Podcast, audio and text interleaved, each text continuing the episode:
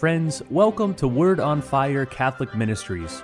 Word on Fire is an apostolate dedicated to the mission of evangelization, using media both old and new to share the faith on every continent and to facilitate an encounter with Christ and His Church.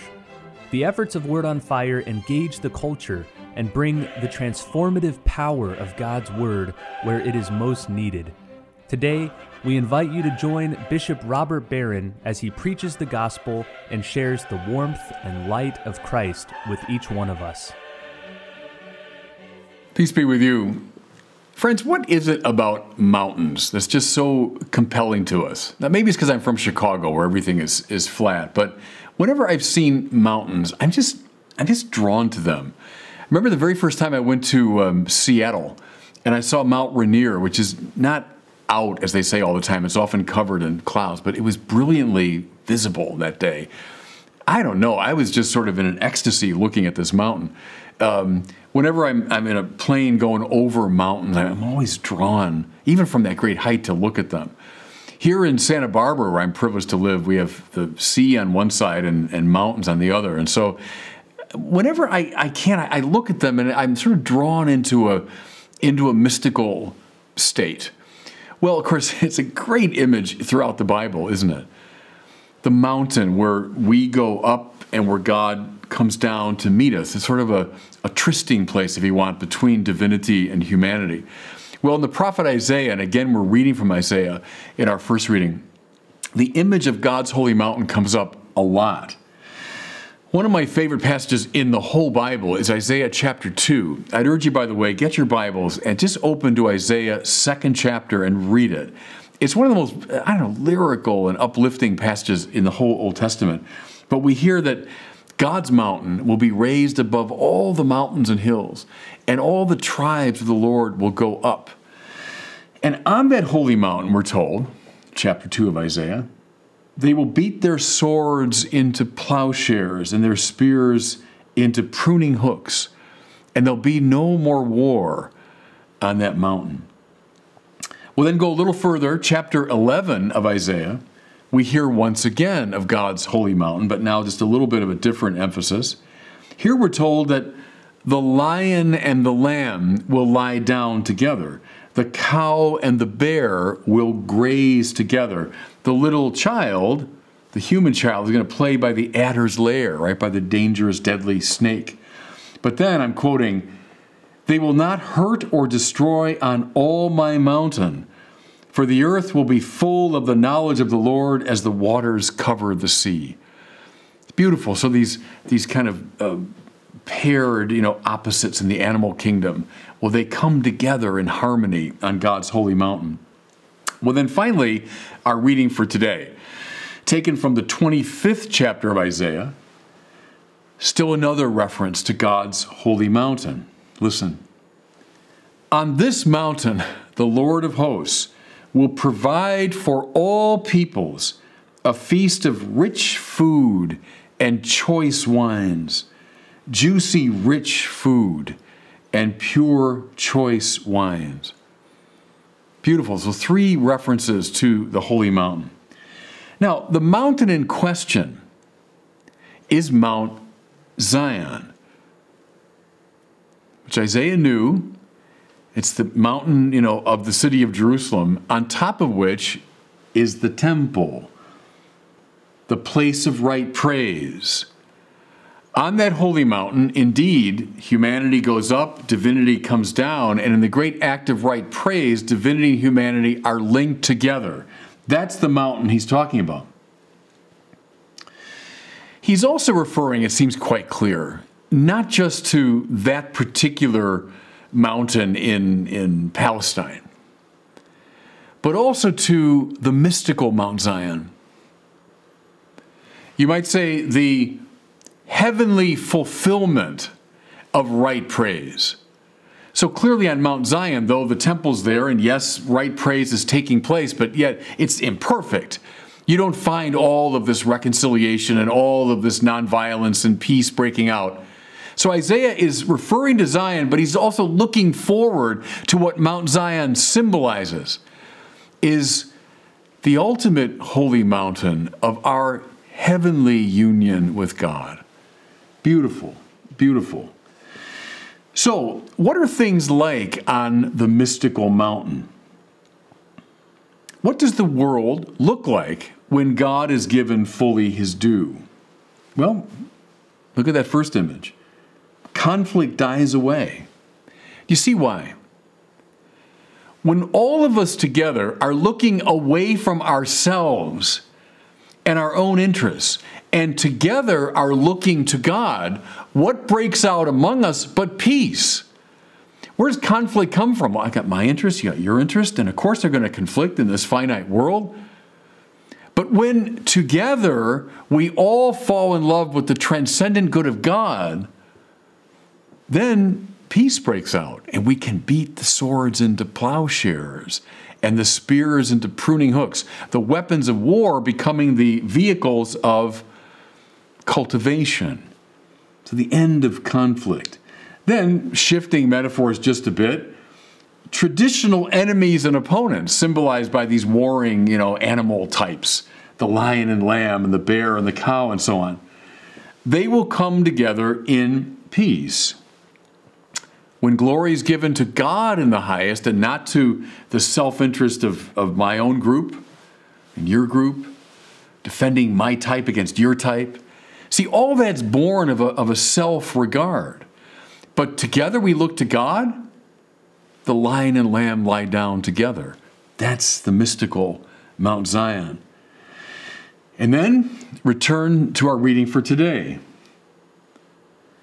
On the holy mystical mountain, the place of definitive right praise, all of humanity will be fed. So, using all this uh, imagery borrowed from the table, you know, pure uh, uh, wines and juicy meat and so on, what Isaiah is talking about ultimately is the feeding of the soul. You know, Augustine saw this so clearly the hunger of the human heart. We all feel it. Everybody listening to me right now, we all feel it. We're hungry for God. Nothing in this world will satisfy the deepest longing of the heart. Only, only the total and right praise of God feeds me adequately. That's the, that's the pure wine and the juicy meat. But Isaiah takes us even further as we attend to our reading for today. Listen. On that mystical mountain, I'm quoting now, the veil that veils all peoples, the web that is woven over the nations will be destroyed. What's he talking about? Well, here's the clue He will destroy death forever. What's the veil that veils everybody? In fact, in fact, that produces the self absorption that leads to violence. The veil that veils all peoples is the fear of death.